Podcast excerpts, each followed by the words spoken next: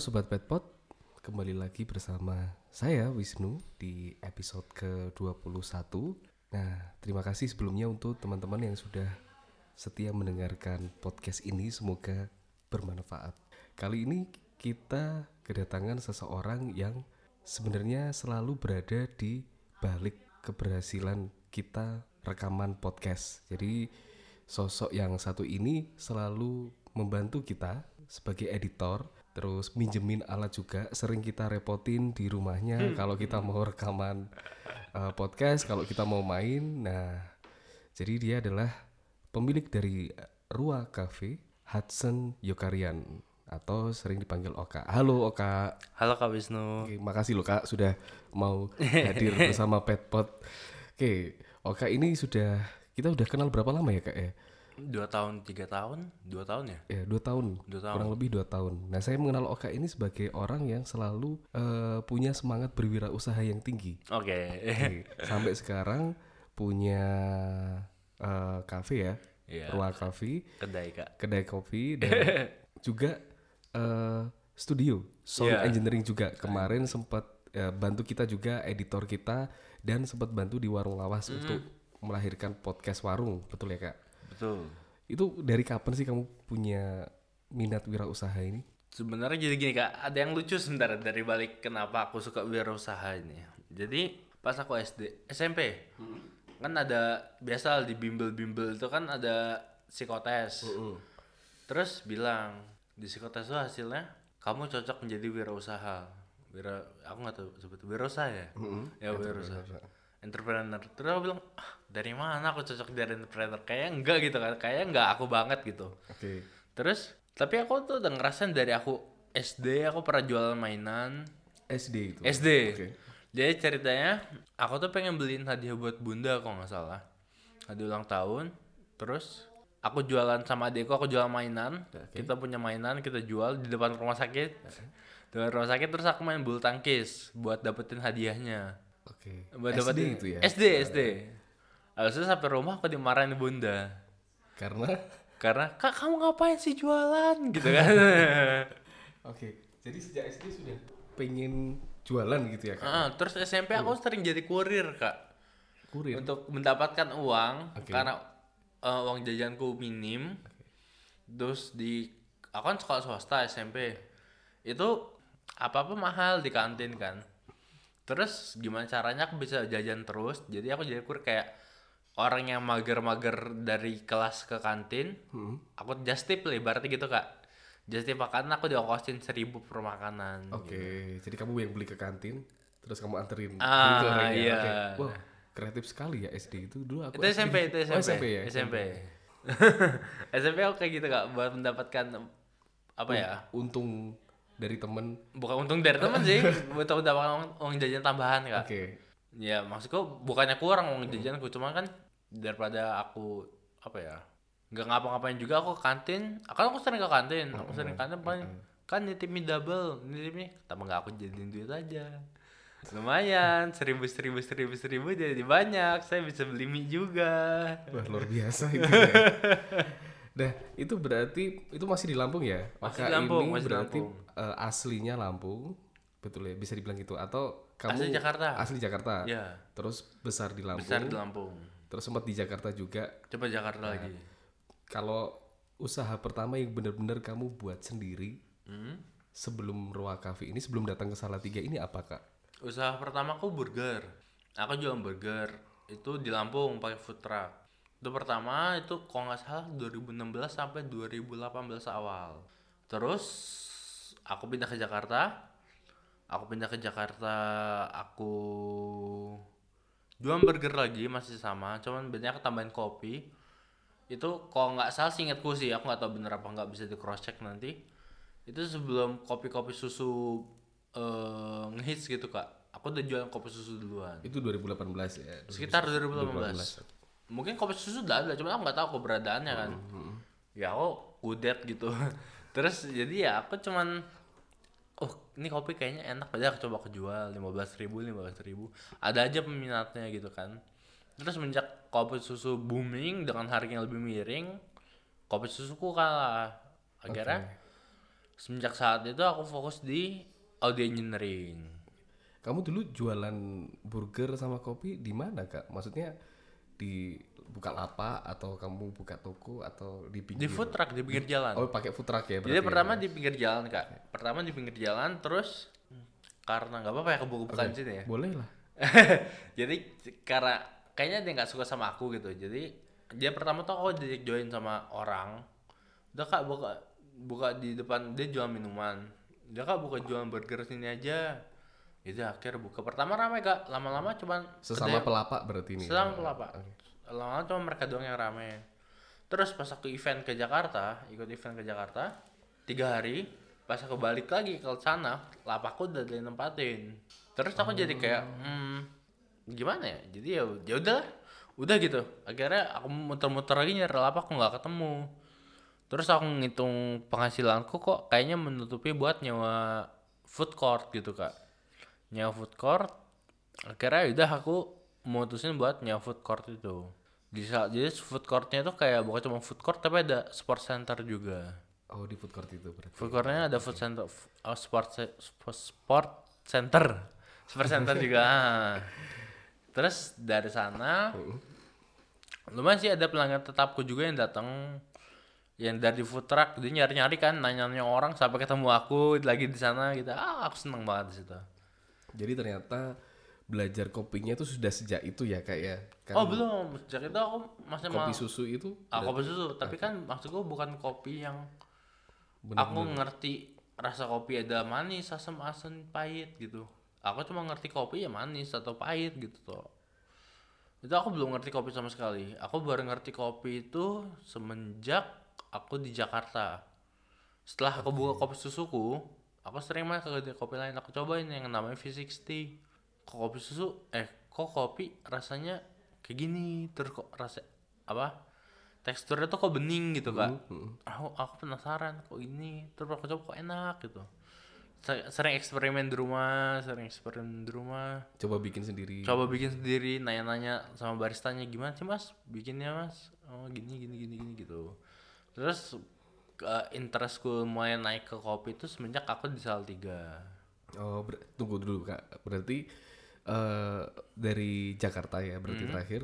Terus habis itu Oka pindah di Salatiga. ya Nah sebagai eh, orang dari kota besar, hmm. dari kota metropolitan, terus datang ke Salatiga, apa kesanmu tentang Salatiga ini? kesanku dari pertama aku di Salatiga sampai sekarang kotanya itu ibaratnya ngangenin kak Kangenin ya, ngangenin dingin dingin gini. dingin dingin ya dingin dingin enaknya pelukan. Iya iya. Kangenin terus kak. ngangenin terus orang-orangnya sih yang aku suka kak. Jadi mereka tuh nggak mandang fisik nggak mandang kamu suku apa kamu dari mana apa yang kamu ngomongin selama kita punya tata kerama selama kita ibaratnya berbuat baik tanda kutip berbuat baik terhadap mereka ya mereka menerima kita as a human being not as an ethnic or in other Backgroundmu apa? background or something. Kayak aku aku tatoan aku piercing. Selama aku soal tiga aku bisa hitung jari lah orang yang lihat aku cuma dari tatonya atau dari piercingku atau dari rambut gimbalku. Bisa dihitung jari. Beda banget sama di kota-kota besar yang kata orang malah kota besar tuh Lampung Jakarta kan kota besar kak. Bandar Lampung kota, Jakarta kota besar. Malah kebalik pikirannya kok marah mereka yang deso gitu kan. Ngeliat orang jadi aku ngeliat aku bukan mata yang dilihat tapi tataku dulu dilihat terus gini kok tatapan sinis yang dilihat gitu. Oh iya iya iya. aku mulai nggak nyaman di situ. Terus pas aku salah tiga kok beda banget. Malah ketemu mbombo ibu-ibu Biasa aja ya mereka. ngeliat aku ya kalau aku mau beli makanan mereka mau apa deh oh ini bu. Oh enggak gitu. Gitu Wak. yang aku ngeliat. Dan aku nggak ngerasain di kota Jawa Tengah mana pun lainnya sih kak menurutku pribadi. Pribadiku kayak kalau ke kota seberang kota seberang itu aku kayak sama aja kayak di kota-kota besar lainnya tapi kalau di Salatiga enggak juga nggak ada yang pernah nanya agamaku apa suku apa itu nggak pernah ada yang nanyain itu Oke. Apa sih yang memotivasimu datang ke sini gitu loh kak? hmm Kebanyakan orang ya terlepas dari keberagaman Salatiga, tapi banyak orang-orang daerah yang ingin ke kota besar. iya ya kan? Banyak yang merasa peluang kerja atau kesempatan banyak terbuka di kota-kota besar gitu. Nah ini dari kota besar justru ke kota kecil. Salatiga Hmm. nah sebenarnya apa yang paling mendorongmu untuk datang terus tinggal di sini dan buka usaha di sini sampai akhirnya ini ada eh, Ruang Coffee sama studio? Hmm. Jadi yang pertama kali yang kenapa aku pengen banget ke Salatiga itu karena aku mendapat inner peace kak di sini. Inner Yang- peace? Inner peace. Yang selama ini nggak aku dapat di kota-kota besar mana dapat di kota even di Bali tuh aku nggak dapat kayak gitu. Vibe-nya terus aku nggak dapet apa yang aku cari ketenangan secara jasmani dan rohani di, di kota-kota mana pun tuh nggak dapet di Salatiga. Eh aku dapetnya di Salatiga, nggak dapet di kota mana pun. inner peace yang didapat di kota Salatiga Hmm. itu ketika kamu bercengkrama sama orang-orangnya atau ya dengan situasi Salatiga yang dingin, Hmm. sejuk atau kamu temukan itu ketika apa kak? Hmm, Kok Salatiga bisa sampai memunculkan inner peace? mungkin gitu? pertama kali aku ketemu kan aku ketemu sama Kak Wisnu pertama.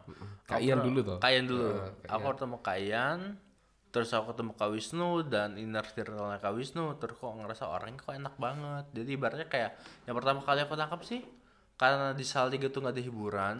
Bukan nggak ada hiburan sih, maksudku nggak ada kayak mall, nggak ada Ya. bioskop. Mungkin sekarang udah mulai ada bioskop. Jadi orang-orangnya lebih suka diskusi yang aku tangkap sih dari aku main ke beberapa tempat lebih suka diskusi daripada main HP, main gadget. Itu lebih suka diskusi, ngobrolin ya ngebahas topik-topik yang menarik bagi mereka.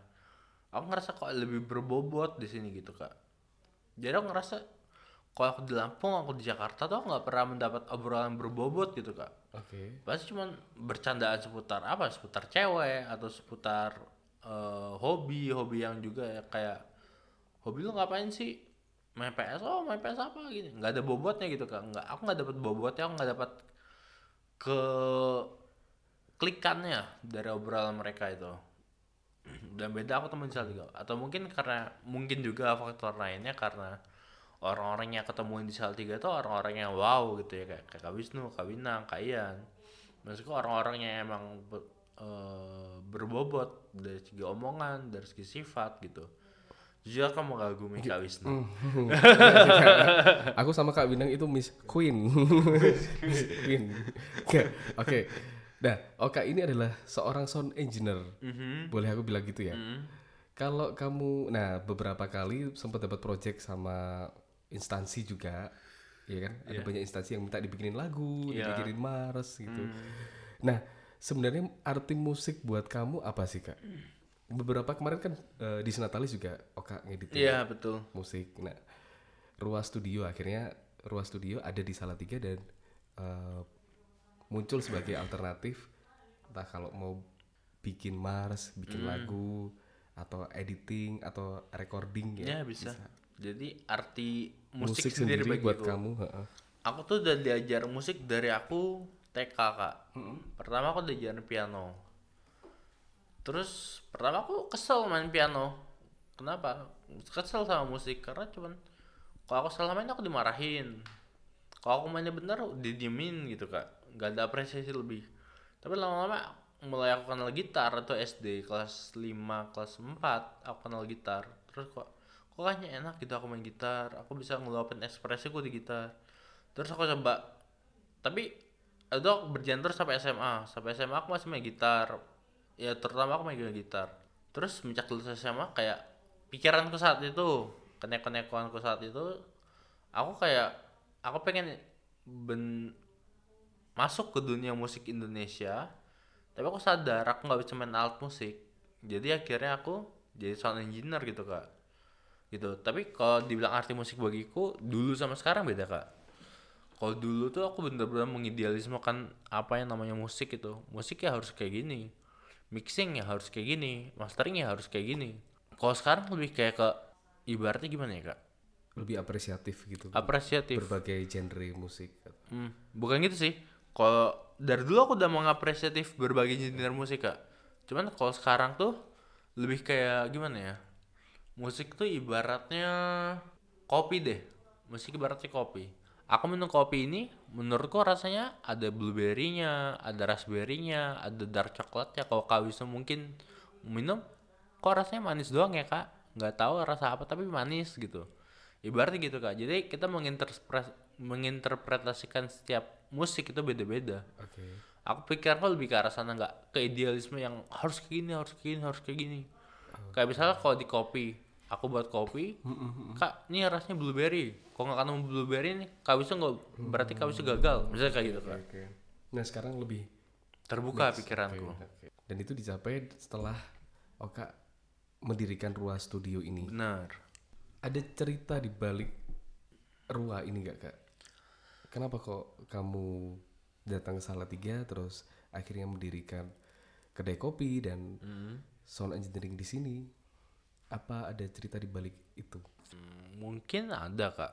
Jadi kayak tapi nggak bisa aku terapin sekarang sih sebenarnya. Soalnya pas aku ke Salatiga tuh aku tau coffee shop ya itu itu aja gitu kan kak. Dan aku pengen nyoba ah coba ah buka memperkenalkan ibaratnya memperkenalkan kopi di Salatiga ini di kota kecil ini dari pengetahuan sedikit yang aku tahu.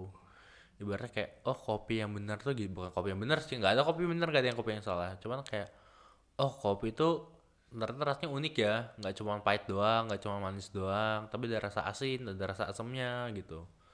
Terus ya aku jadi kayak oh menarik sekali gitu.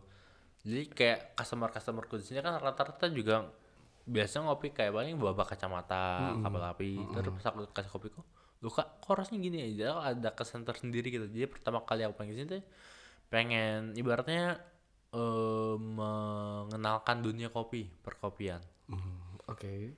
Terus kalau untuk sound engineering sendiri, sebenarnya aku sekarang di sound engineering di musik itu lebih ke arah hobi sih kak, bukan mata pencarian kayak aku dulu. Bukan karena aku pesimis aku nggak bisa dapat nama di sini, tapi karena aku ngeliat buat apa sih uang, nggak dibawa sampai mati juga. Itu yang aku pikir sih. Jadi kayak orang pertama kali aku menerapkan kedaiku ini, coffee shopku ini, aku matok harganya sesuai rasa.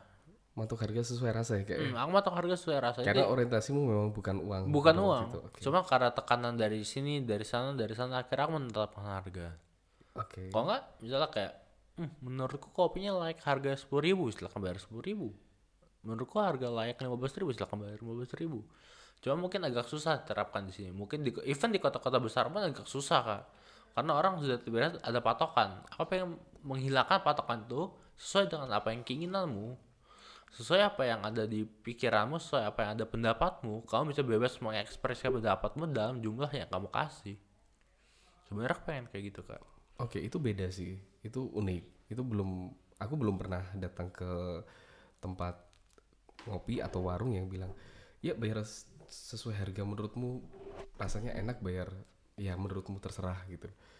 Itu belum pernah belum pernah aku temukan sih, Kak. Oke. Iya. Terus feedbacknya dari mereka gimana, Kak? Feedbacknya rata-rata bingung. Bingung ya. bingung nentuin harga gimana oh. Kita mau jajan masih disuruh mikir. ah iya jadi mereka tuh bingung kayak "Oh, berapa ya oh nggak tahu nanti mungkin pikiran mereka kalau aku ngasih hargain terlalu murah kok ngasih hargain terlalu mahal gitu kan jadi mereka bingung jadi akhirnya aku kasih mat tetap matok harga sekarang Oke. Jadi ibaratnya kayak gimana ya? Kalau di luar negeri kan terbiasa ngasih tips setelah selesai surfing, setelah mereka minum kopi, makan donat segala macam, mereka ngasih tips sebagai bentuk terima kasih. Tapi bedanya kalau di luar negeri, yang aku tahu sih dari pengalaman teman-temanku, ngasih tips itu sebuah keharusan. Aku pengen mengubah sebuah keharusan itu menjadi sebuah ibaratnya niat yang emang pengen dikasih gitu kak bukan karena harus ngasih tips sama kayak kopiku kayak misalnya dulu pertama-tama aku buka kayak pas periode minum selesai berapa kak menurutmu berapa? Layaknya berapa? Silakan hargain segitu. Dan aku gak pernah ngeluh. Mau dikasih lima ribu mau dikasih dua ribu gak pernah ngeluh. Kamu menurutku oh berarti menurut mereka rasanya segitu aku perlu menjadi lebih baik lagi dalam membuat kopi. Aku nggak pernah kayak kalau dia ngasih lebih aku bilang yakin mas gini harganya? Yo aku bisa ngopi di sini sini sini. Rasanya kayak gini kok dan harganya segitu ya ini layak harganya segitu. Aku sangat menerima itu tapi bukan karena nominal tapi lebih kayak ke menghargai apa yang kita buat gitu kak. Bukan cuma sekedar harga. Menurutku harga itu cuma patokan. Patokan eh, yang dari kita. Sebuah angka ya. sebuah nominal angka ya. nominal. Jadi aku lebih pengen kayak mereka mengapresiasinya itu dalam bentuk nominal tersebut gitu kak. Bukan karena harus membayar sesuai nominal. Wah, andai kami bisa sepertimu, Kak. ya, tapi ya, penting tidaknya uang itu ya masing-masing kembali ke kebutuhan kita sendiri. Tapi kamu dulu pernah waktu SMA ya, waktu SMA, pernah ikut pertukaran pelajar ya. Waktu Ah, itu iya, sempat ke Brasil ya, ke ya? Brazil C- Ceritain dong, Kak, ngapain waktu itu kamu?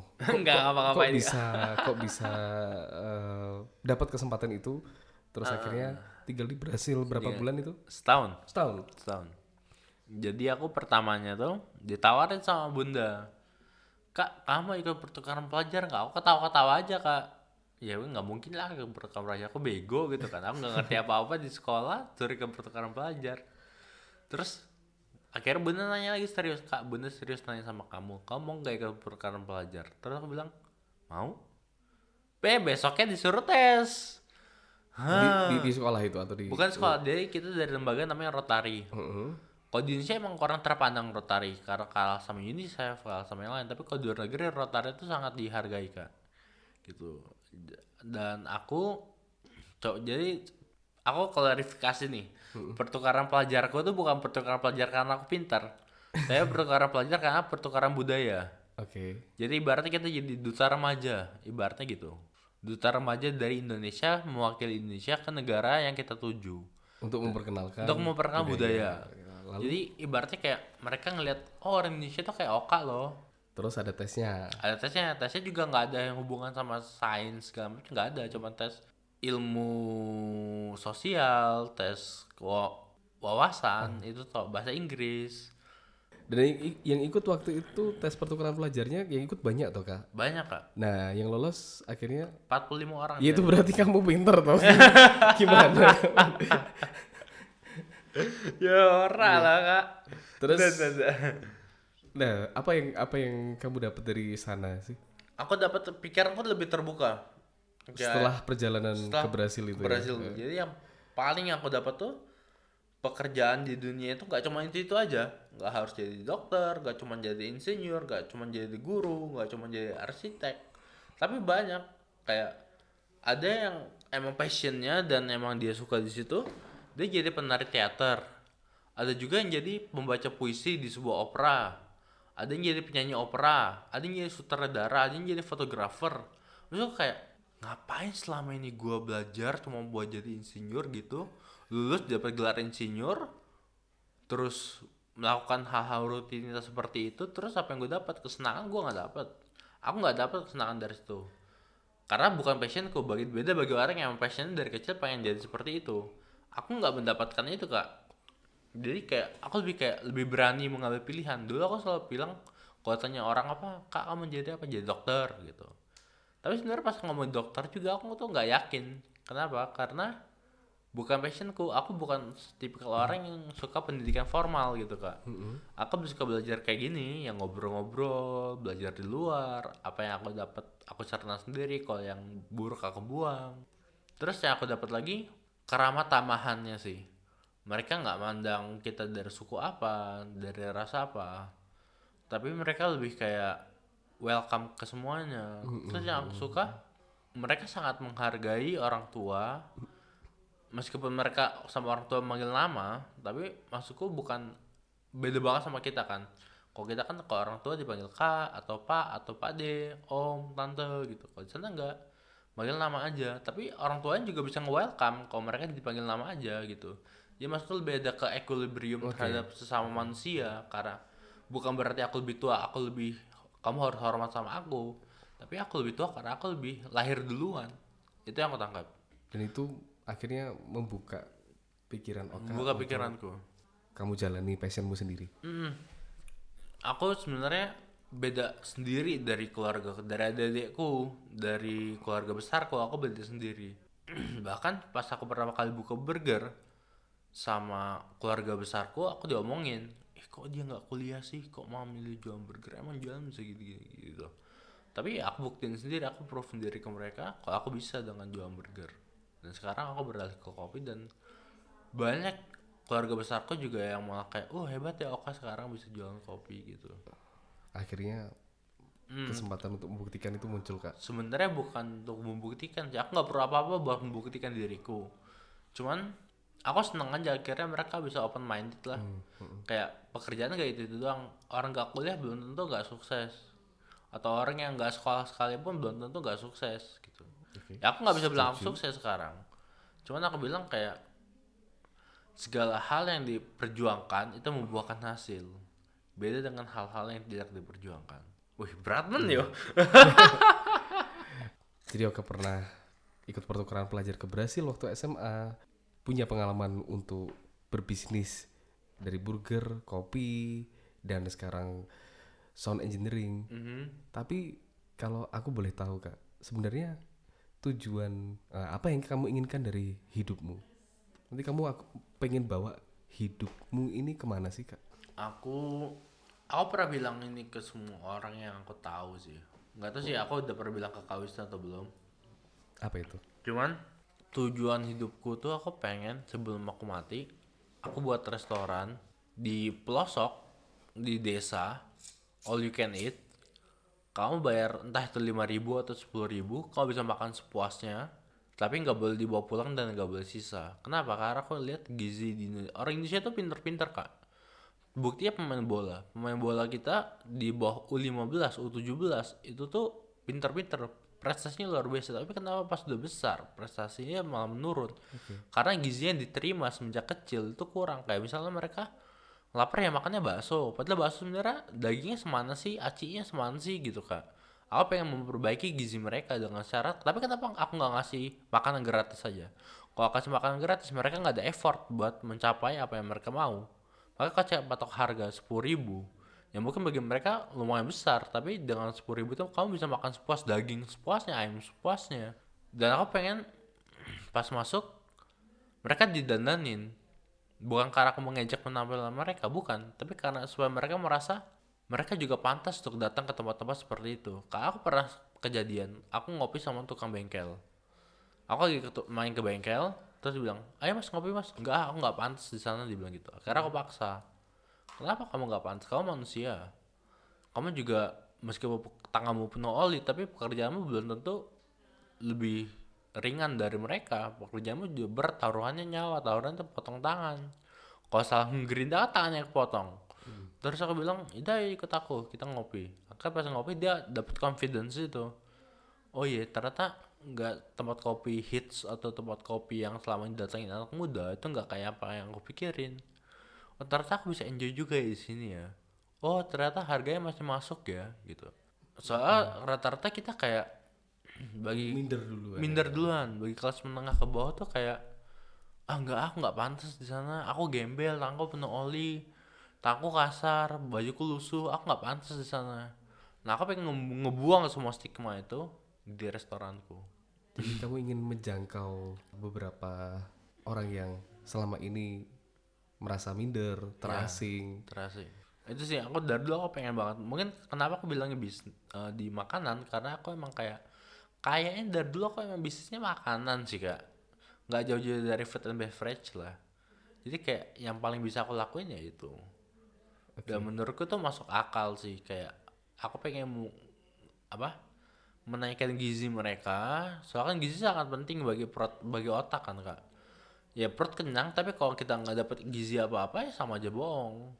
Kalau dapet gizi kita jadi bisa mikir lebih keras mikir lebih lanjut kita jadi lebih pintar.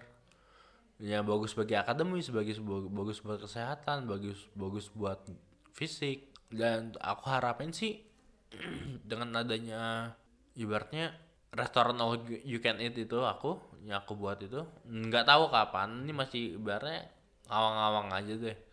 Itu kayak bisa ngebantu banyak orang yang selama ini punya potensi tapi karena terkendala faktor ekonomi faktor apa nggak bisa belajar nggak bisa mikir.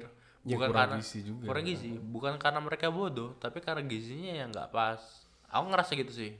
Makanya aku berani ngomong kayak gini karena gizi itu sangat penting. Dan aku akan main ke restoran all you can itu. siap. Kamu ini pernah berada dalam kondisi psikologis tertentu yang sampai sekarang sedang bergumul dengan itu. Iya. Tapi kamu berusaha untuk produktif. Mhm. Kalau misalnya eh, kondisi ini yang kamu sedang alami, kamu mengalami apa yang disebut dengan eh, bipolar ya kak. betul Tapi kamu berusaha untuk tetap produktif setiap hari, gitu loh. Sementara banyak orang-orang yang mudah menyerah, apalagi di kondisi pandemi kayak gini. Bisa bagikan kami trik-trik atau tips-tips untuk bertahan dalam kondisi tersulit sesuai dengan pengalamanmu aja. pengalamanku jadi satu yang aku dapat dari semua psikolog psikiater yang pernah aku temuin itu psikologku pas di Brazil. Aku bilang mbak aku pengen mati. Terus kata psikolognya dia udah ngomong berbagai macam cara gini-gini aku nggak bisa nggak bisa ngelakuin. Terus dia bilang udah hal yang paling bisa kamu lakuin tetap napas keep breathing. Ya itu ya aku lakuin sampai sekarang kalau ada masalah apa ya aku aku masih bisa napas ya berarti aku masih bisa ada harapan buat melakukan apa yang mustahil bagi orang-orang lakukan aku sempat mengalami mental breakdown. Seminggu kedai aku nggak ada yang datang catering nggak jalan apa apa nggak jalan. Aku kayak aku sempat di fase itu kak gara-gara pandemi ini. Mungkin bukan cuma aku semua orang ngerasain apa yang aku rasain. Karena emang pandemi ini nggak mudah bagi semua orang. Cuman apalagi orang yang special needs kayak aku ya aku butuh perhatian lebih aku butuh kasih sayang lebih aku butuh intensi lebih cuman aku gimana ya salah satunya aku lakuin sih aku menghindari media-media toksik Menghindari media-media toksik. Iya, kayak misalnya atau kata-kata sorry to say ya, atau kata-kata motivasi. Aku menghindari itu sebenarnya. Kayak kamu pasti bisa, besok kamu bakal menjadi ini, kamu bakal menjadi ini. Pandemi ini hanya sementara, misalnya kayak gitu kan. Aku malah dengar kayak that's all bullshit. Karena pandemi susah bagi semua orang. Aku bukan tipikal orang yang gampang tergiur dengan kata-kata mutiara, kata-kata bijaksana. Karena menurutku mereka berani ngomong kayak gitu karena mereka pengen populer bukan karena mereka sudah pernah melalui itu mungkin ada beberapa tokoh yang aku belum tahu yang udah melalui itu akhirnya mereka bisa ngomong motivasi-motivasi. Tapi menurutku aku nggak dapat dan menurutku pribadi itu jadi toksik bagiku. Aku malah kayak setiap kali mikir gitu dan aku merefleksikan ke diriku sendiri apa yang sudah aku lakukan. Aku bukan apa-apa aku bukan siapa-siapa. Jadi aku menghindari dia. Kayak di Twitter di Instagram aku kayak setiap kali ada kayak ya kan di sini namanya info-info apa? gitu kayak. Nggak pernah aku baca kak karena menurut apa yang aku dapat dari situ? Nggak ada aku cuma dapat kecemasan. Contoh kayak gelombang tsunami 20 meter ini yang lagi tren viral sekarang. Ya kita cukup tahu aja cukup waspada boleh. Cuman kalau semakin aku ikutin aku semakin parno sendiri. Nanti kalau sampai salah tiga gimana? Aku jadi overthinking Ak- akibat overthinkingnya aku aku jadi depresi mood swing. Obat ganti lagi. Jadi ya buat apa aku pikirin itu? Aku mikirin diriku aja udah susah ngapain mikirin kayak gitu lagi gitu kan jadi ya leave it to the expert aja lah. Aku pastarkan semuanya ke hal expert dan ke pemerintahan. Aku mempastarkan semuanya ke mereka. Kenapa? Bukan karena aku nggak peduli tapi karena aku yakin mereka profesional di bidang mereka. Mereka sudah melakukan yang sebaik apa pun yang mereka bisa jadi nggak mau ikut campur. Aku siapa sih? Dan Oke. kalau misalnya kayak kayak Wisnu bilang gimana cara aku bisa survive terhadap ini? Sebenarnya aku nyaris gak survive sebenarnya aku time suicide a couple weeks ago gitu sebenarnya. Cuman aku juga bingung kenapa aku nggak mati-mati. Aku kenapa aku nggak mati-mati. Cuman satu hal yang aku pelajarin pasti ada jalan dan semuanya tuh yang kita lihat hanyalah ilusi ilusi mata atau ilusi perasaan? Menurutku pribadi sorry itu kalau ada yang menyindir. Oke. jadi kayak kebahagiaan kesedihan tuh semua hanyalah ilusi. Bukan sesuatu yang nyata. Nyata nyata. Cuman pasti berlalu. Temporary. berarti. temporary. Pasti ada jalan. aku nggak bilang pasti loh. Aku nggak bilang pasti ada jalan. Cuman aku bilang aku sering bilang ini ke semua orang yang aku kenal yang merasa depresi atau segala macam. Mungkin nggak bakal ada hari baik mungkin nggak bakal ada yang namanya hari di mana kamu merasa bener-bener senang bener-bener lepas bener bebas. But I promise I'll never leave you. Itu semua itu cuma bisa itu yang aku bisa lakukan ke orang-orang dekat aku. Eh, kak bisa gak kamu ceritakan pada kami s- menjadi orang yang memiliki kondisi psikologis bipolar itu rasanya gimana sih? Rasanya untuk tuh bisa bangkit Oke. bangun pagi hari gitu. Oh, itu berat kak. Itu berat banget. Terutama aku kan bukan cuma bipolar ya kayak aku ada major depression juga aku ada schizoaffective juga. Dan itu diagnosis ya? Hasil diagnosis. dan emang aku ngerasain bukan cuma sekedar diagnosis. Dan aku ada anxiety disorder juga. Jadi ya gimana aku bisa bertahan? Bisa bangun di pagi hari? Karena apa ya motivasi aku buat bangun ya? Karena aku harus ke kamar mandi. Oke harus ke kamar mandi ya? Aku harus ke kamar mandi. dan melakukan hal-hal itu Iya, hal itu. Terus aku harus ngerokok karena itu yang membuat aku seneng. Terus udah kayaknya itu aja sih kak. Motivasiku bangun tidur pertama kali itu karena aku harus ke kamar mandi. Terus aku mau ngerokok, udah itu doang. dan menjalani harimu Dan menjalani hariku entah apa pun yang terjadi, mau hariku buruk, mau hariku apa ya penting aku udah berusaha bangun. Emang aku pernah di fase di mana aku bener-bener susah bangun, bangun aja susah dari tempat tidur. Mau dilawan gak bisa, badan lemes, tapi ya aku bukan mikir kayak aku harus jadi seperti ini, aku harus gini, aku harus gini, enggak, aku nggak mikir kayak gitu. Aku ya, ibaratnya sometimes you need to bring up your ego ego bukan berarti kayak aku nggak peduli sama yang lain tapi ada saatnya bagi diriku sendiri oka pribadi buat fokus ke oka sendiri. Apa yang buat oka senang? kasih waktu buat diri kita sendiri gitu. Kasih waktu buat diri sendiri. Kayak misalnya kayak kalau kamu mengalami hari yang sulit dan kamu merasa tidak ada orang-orang yang mengerti kamu yang aku lakuin biasanya kayak do something that I love that makes me happy.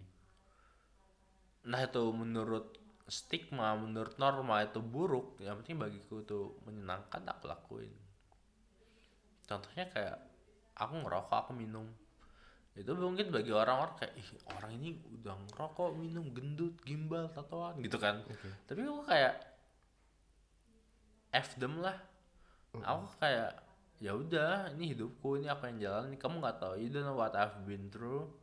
Jadi aku kayak ya udah aku milih jalan ini aku tahu konsekuensinya juga aku tahu akibatnya.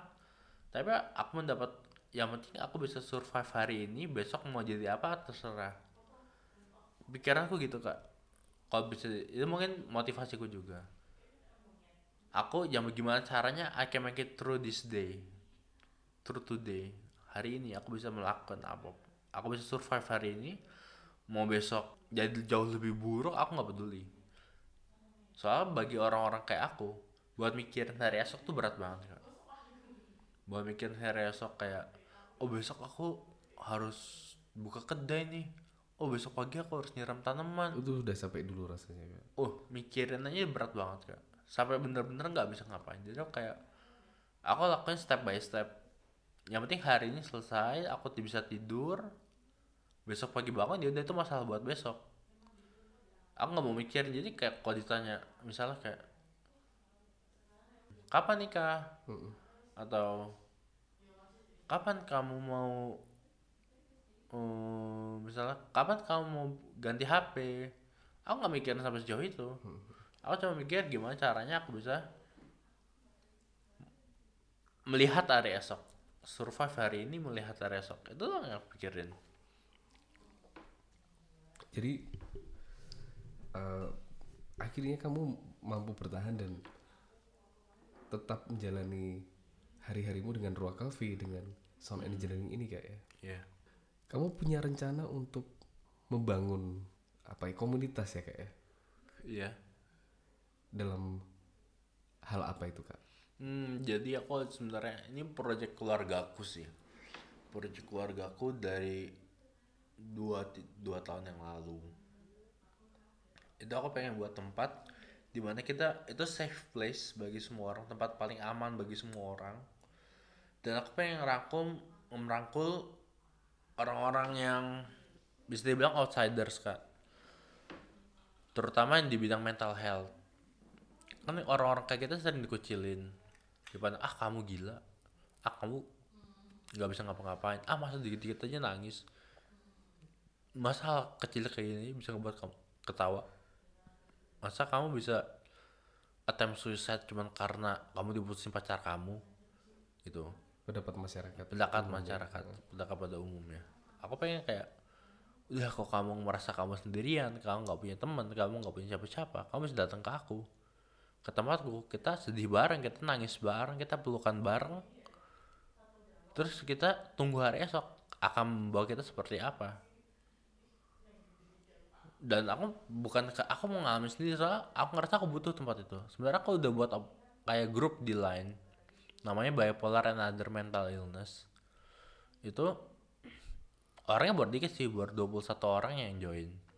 Tapi ya kita saling sharing masalah kita pribadi. Di sana ada yang skizofrenia ada yang bipolar ada yang depresi ada yang anxiety disorder. Terus ya mereka saling sharing meskipun grupnya nggak terlalu aktif tapi begitu ada yang sharing sebisa mungkin aku ya aku ikut. Kalau moodku lagi bagus loh. Aku kan juga penderita kalau moodku lagi jelek ya aku biarin. Ya mungkin aku bukan sebuah eh, admin yang bagus gitu ya kayak. Karena aku nggak bisa tanggapin setiap masalah orang-orang. Cuma sebisa mungkin aku pengen ada buat mereka. Kenapa? Karena aku tahu rasa sendirian tuh gak enak. Sendirian tuh bukan berarti kita benar-benar sendiri. Tapi sendirian tuh mungkin kayak banyak orang di sekeliling kita yang bilang ayo aku peduli sama kamu. Ayo kamu bisa cerita apa aja sama kamu. Eh sama aku tapi kenyataannya pas kita cerita mereka pergi. Pas kita bener-bener butuh mereka mereka nggak ada gitu. Itu yang membuat kita kesepian. Tapi itu make sense sih kak menurutku ya. Karena dengan kita bisa membantu orang lain kita kadang-kadang juga membantu diri kita sendiri gitu loh. nah itu yang coba eh, kamu lakukan. Dan aku juga juga berusaha untuk setidaknya punya kontribusi buat orang lain. Mas Binang juga itu mungkin menurutku sih ide yang baik untuk diwujudkan. Iya. Jadi kayak harapanku sih kita ngadain event kayak misalnya tiga bulan sekali empat bulan sekali. Kita kumpul di tempat itu kita camping bareng kita masak-masak bareng terus kalau ada masalah kita curhat. Jadi kayak ada sosok psikolog klinis juga di sana. Yang benar-benar mengerti apa yang kita rasakan. Terus aku pengen juga kayak tapi sebenarnya kalau dibilang secara eh, realistis ya kayak nggak mungkin ada tempat kayak gitu. Kenapa? Siapa yang ngebiayain? Hidupnya dari mana ya? Makanya aku buat cottage. Aku buat cottage di sana. Aku sewain alat-alat tenda aku se- aku sediain kayu bakar. Aku buka cafe di sana. Ya aku hidupnya dari sana. Jadi secara eh, realistis juga aku masih bisa hidup dari sana. Meskipun yang aku lakukan kegiatan sosial tapi aku tetap dapat profit. Sih profitnya bukan buat aku tapi biar bisa berjalan terus tempatnya itu. Dan sekarang tempatku udah menjadi tahap semoga akhir tahun atau awal tahun depan bisa mulai dibangun buat parkiran sama buat camping ground. Oke ini berarti ini udah udah prepare ya? Udah berarti ya, prepare udah prepare. Untuk cottage dan tempat-tempat. Udah. Tapi kan butuh biaya yang lumayan juga. Dan sebenarnya udah ada donatur kak. Udah ada donatur dari Singapura. Oke. Jadi pas orang tua aku ikut seminar di Medan se Asia Tenggara atau se Asia aku lupa. Itu pas mereka ceritain tentang cottage ini tentang project ini mereka sangat antusias. Malah dibilang iya anakku juga ada yang bipolar. Anakku ada yang OCD anakku ada yang skizofren terus kayak aku sangat tertarik dengan ini gitu kapan mulai? Kapan mulai? Aku pengen banget ngajak anakku ke sini gitu banyak yang antusias. Dan aku ceritain ke orang-orang banyak yang mana aku kayak ini orang sinting apa gimana? Gitu kan.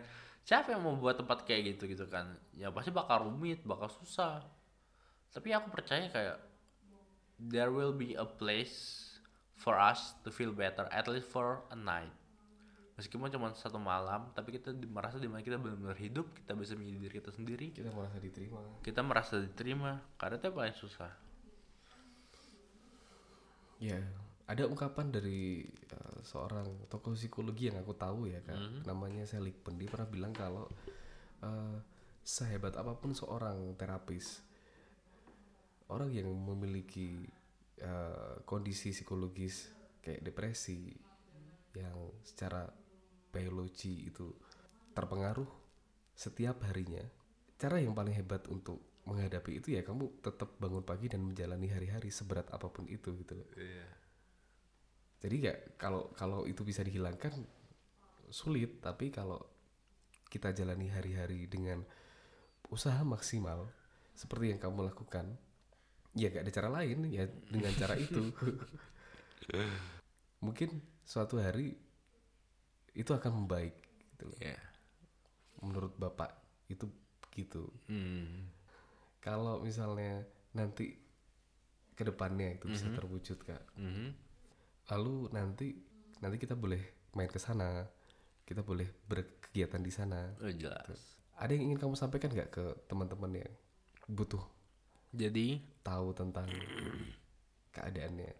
kalau yang pengen aku sampein sih mungkin kalian ngerasa sendiri mungkin kalian ngerasa nggak ada terima karena kondisi psikologis kalian atau mungkin kondisi fisik kalian atau mungkin ada masalah keluarga sehingga kalian tidak diterima. Tapi kayak kalau ada apa-apa main aja ke ruang kopi deh. Main ke Ntar ruang kopi ya? main ke ruang kopi aja. Karena aku gak tahu kalian satu persatu kalau aku ngasih tahu IG ku atau line ku atau WhatsApp ku juga mungkin gak ada yang ngobungin tapi kalau misalnya mau ngobrol mau benar-benar sharing ya udah silakan datang ke ruang kopi aja. Aku siap ngob dan itu ada di mana kak? Di ruang kopi di Tegarjo Tegarjo Kalojo Grand Grand Citra Blok E nomor satu. Oke. Oke kak. Terima kasih ya udah sharing sama kita. Siap. Teman-teman yang mau mengenal Oka eh, belajar dari Oka kita bisa main ke ruang kopi bareng-bareng. Terima kasih buat teman-teman Petpot yang sudah mendengarkan. Sampai ketemu di episode selanjutnya. Dah. Dah